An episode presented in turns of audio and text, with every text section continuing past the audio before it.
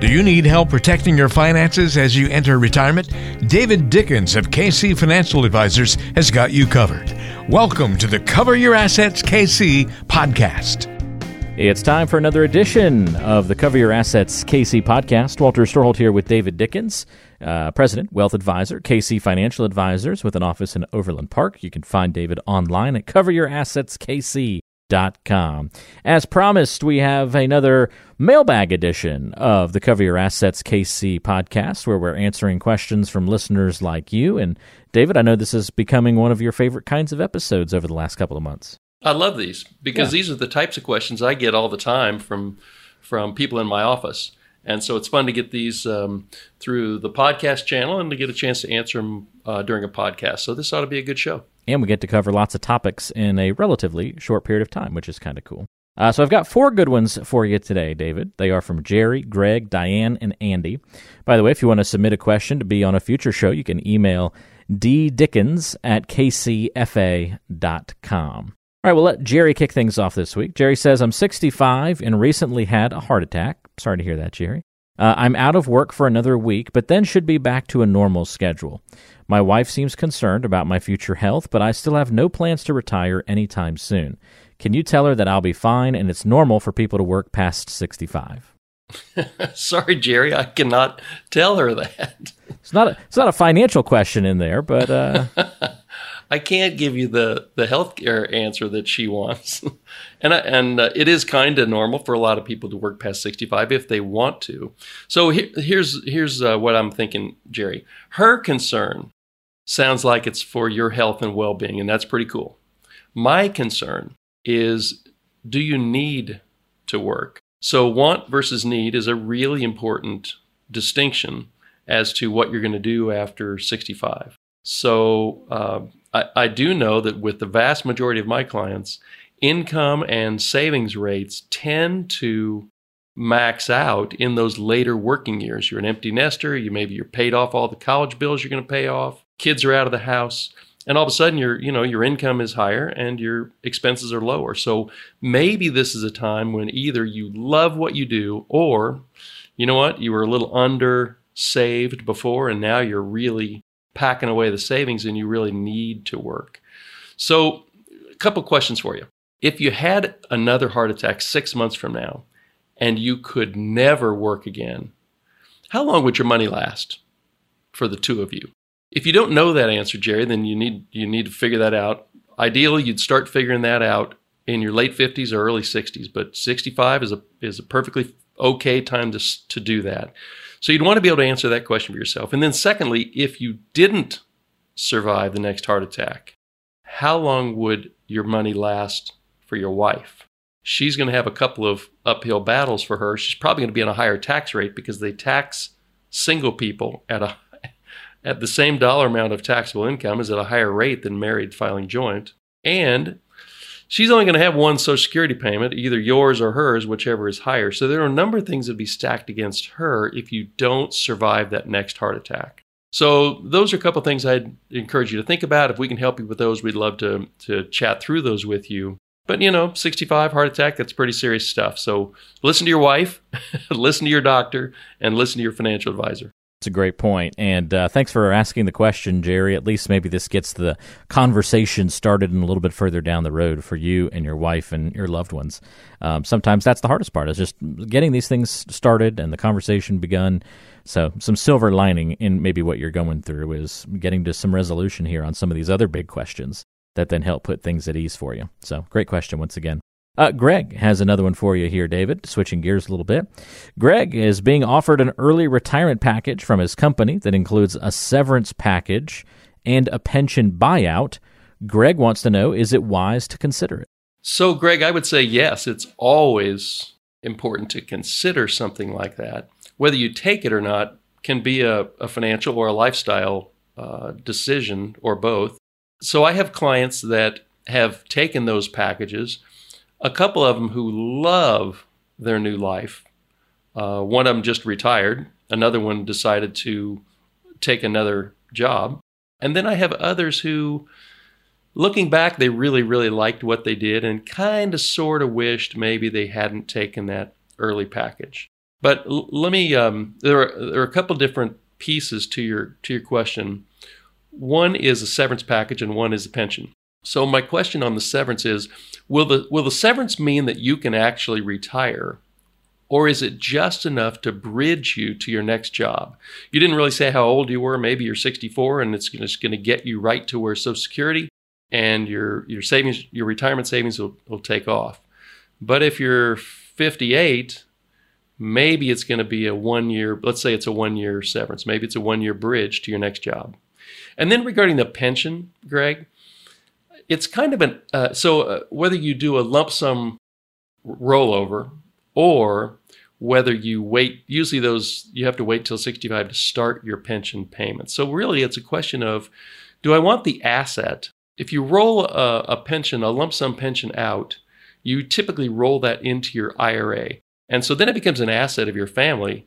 Whereas if you just take the pension payments, it becomes a cash flow thing. And those have different benefits depending on how well you've saved for your own retirement. But if you saved really well for your own retirement, then a lot of times the pension lump sum rollover works out better to have that as an asset for your family. Uh, inflation is another is another consideration on that.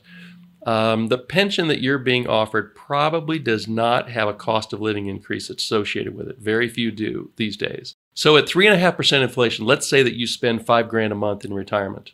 Well, at 3.5% inflation, 20 years from now, that $5,000 worth of stuff every month is going to cost you 10,000 bucks. But your pension that you're getting every month won't have gone up any. So you just want to make sure that in your retirement plan, if you're going to take the pension monthly payment, that you're good with the fact that inflation is going to eat into that over time.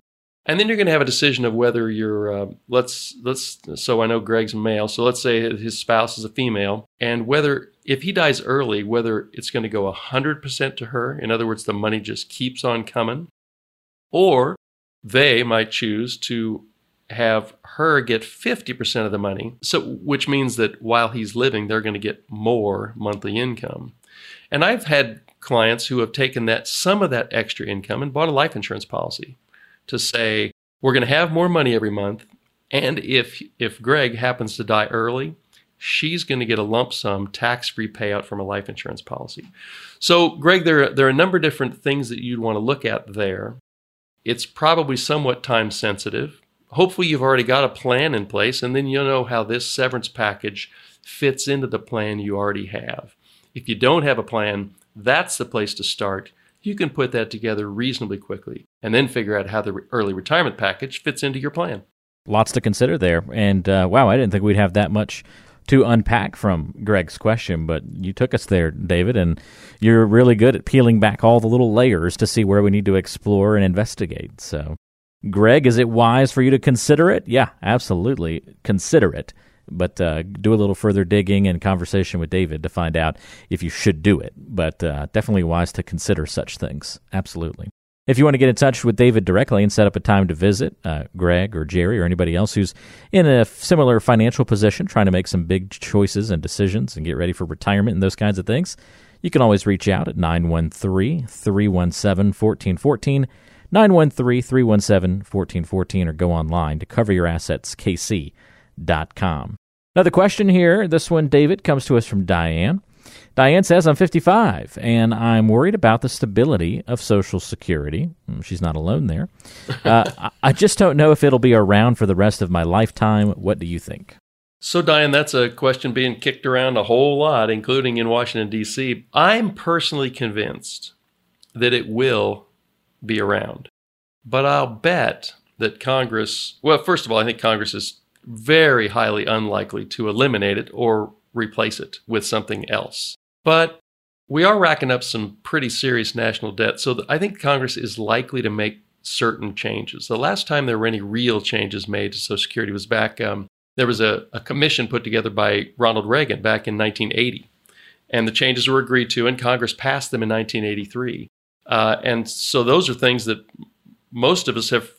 We just thought they were there from 1935 when the whole thing was created, but there were some pretty big changes that were meant to shore up the financial stability of the Social Security uh, program.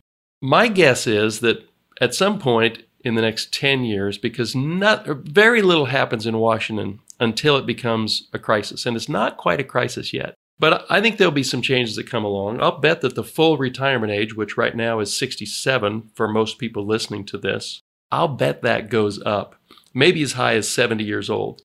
I'll bet that more of your Social Security will be taxable in the future than it is today.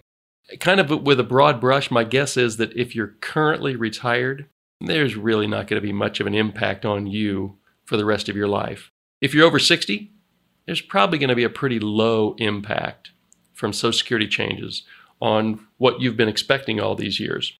If you're under 40, I'll bet you have some fairly big changes coming down the pipe that will hit you regarding your plans and expectations for Social Security. And then you've got that group in their 50s that are like you, Diane, that are you know reasonably close to being able to see retirement from where you are. And I think that's where the bigger changes, the, the more modest changes will probably occur, but they may have a bigger impact on you because you don't have as much time to plan for them. So good luck in your planning. I'm convinced it'll be around, but there'll be some changes. Great question, Diane. Yeah, and a lot of people feel that way. You can certainly uh, try and figure out those uh, those different moving pieces and elements. Uh, let's get to one last question here, David. This one comes to us from Andy. Andy says, "How much of my portfolio is it okay to have invested in just one stock? I have about two million dollars, but almost half of it is invested in one company." well, Andy, con- first of all, congratulations! Two million dollars in a nice portfolio. Half of it in one company. That is kind of a bunch. So, in my industry, the, the most common advice you'll get is you really shouldn't have more than 6% of your portfolio in any one company.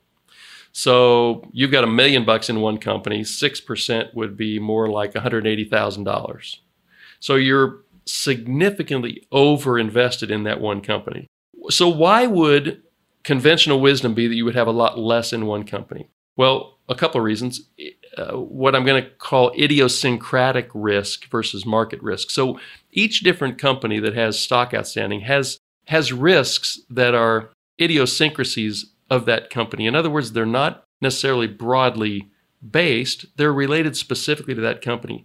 As opposed to just investing in the S&P 500, well you're going to have market risk, but you're widely diversified across a lot of companies, so you're going to eliminate most of that idiosyncratic risk. Um, that allows you to become more diversified. You become more of an investor, and whether you think of yourself this way or not, Andy, you're kind of a speculator because you've got a significant amount of your net worth invested in one company. So I did just a little research before I before I uh, got on this podcast, and I, I, I hopefully these numbers are going to be interesting to you, Andy, and the rest of our listeners. If you had that million dollars invested in, I, I'm going to give you five or six different stocks that you had invested in over the last five years, and see dramatically different outcomes. So if you just put that million bucks five years ago in the S&P 500, the million would be worth a million nine right now. Million 1.97 million. If you'd put it in Microsoft, you'd have 4 point, almost 4.5 million dollars. That would have been a good place to have it. If you'd put it in General Electric, they make windmills, they make jet engines, they make a lot of stuff that we need. Your million bucks would be worth $440,000 right now. Caterpillar, a company not dissimilar to GE, big industrial company, your million would be worth almost 3.1 million. You're living in Kansas City, Andy, I'll bet, and AMC Theaters is right here in Kansas City. And you went into a theater five years ago and you said, Man, these guys have it figured out. I love coming to an AMC theater. If you'd thrown that million bucks into AMC Theaters, that million would be worth 384,000 right now. Let's say that you love to travel and you love Southwest Airlines. You put that million into Southwest Airlines, it'd be five years ago, it'd be worth a million four today. But let's say that you love American Airlines and you put into that, your million would be worth 623,000. And then just to kind of bring it home to a podcast we did back in February about GameStop, let's say you're a gamer. And 5 years ago you said, "You know what? This GameStop, that could be the next big thing." Well, last July, your million would have been worth 129,000. Today, it would be worth 5.9 million. So there are that's the definition of idiosyncratic risk right there is GameStop. Uh, but but AMC Theaters has done the same thing. Who would have thought that a pandemic would have knocked that? Royal Caribbean Cruises, uh, all kinds of things got totally whacked off their axis because of something that came out of the middle of nowhere and hit him really hard. So I think the bottom line, Andy, is this. I would strongly encourage you to diversify away from that half of the portfolio invested in one company. Diversification increases your probability of success and it decreases the probability of you hitting a home run. It also decreases the probability of you striking out. And, you know, sports analogies, I guess, they're the easy ones to go to. but everybody's pretty excited when you hit a home run. But you can be really bummed out when you're standing at the plate and there's already two outs and, and you strike out. So, what you don't want to do is strike out with your financial plan. And if you hit a bunch of singles and doubles, you are going to be really happy by the time you get to retirement. You strike out a bunch, you're very likely to end up with way less money than you want to have, and your goals will not be accomplished. So I'd encourage you to diversify that money. If you hit a home run with the 6% that you keep in that stock, celebrate it. Do something cool. But I wouldn't have nearly that many chips riding on the future of one particular company.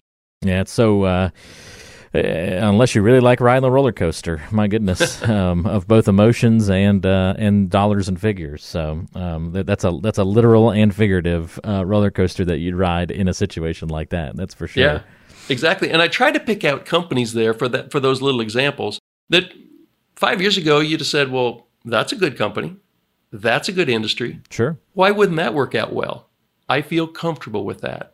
But then hindsight tells you, oh, I get it. And so who knows what the world's going to look like five years from now? But a little diversification will go a long way with your investment portfolio. It's a great point, David. And these were all great questions today. If you'd like to submit a question to be featured on a future show, you can do that by emailing ddickens at kcfa.com. Now, if you don't want your question featured on the show, you just want to have a one on one conversation with David and the team at KC Financial Advisors, you can do that as well. The number to call to get in touch is 913 317 1414. That's 913 317 1414. Or, of course, you can go online to coveryourassets.kc.com and get in touch through the website and uh, start the process of getting your own complete planning review, discussing questions just like this, like everyday people have about retirement, finances, and all the different elements involved in the process. It all starts with either a simple phone call or reaching out online to begin the conversation. So don't hesitate if you've got any questions at all for David and the team. They're certainly happy to help. And so, David, uh, we'll be talking again next week. Looking forward to it. Yeah, I'm sure we'll cook up some super interesting topic. Uh, and look forward to that next round of mailbags uh, in the next couple of weeks as well. You got it, absolutely. And uh, new episodes every week, so come back and join us again right here on the Cover Your Assets KC podcast. Investment advisory services offered through Brookstone Capital Management LLC, BCM, a registered investment advisor. BCM and KC Financial Advisors are independent of each other.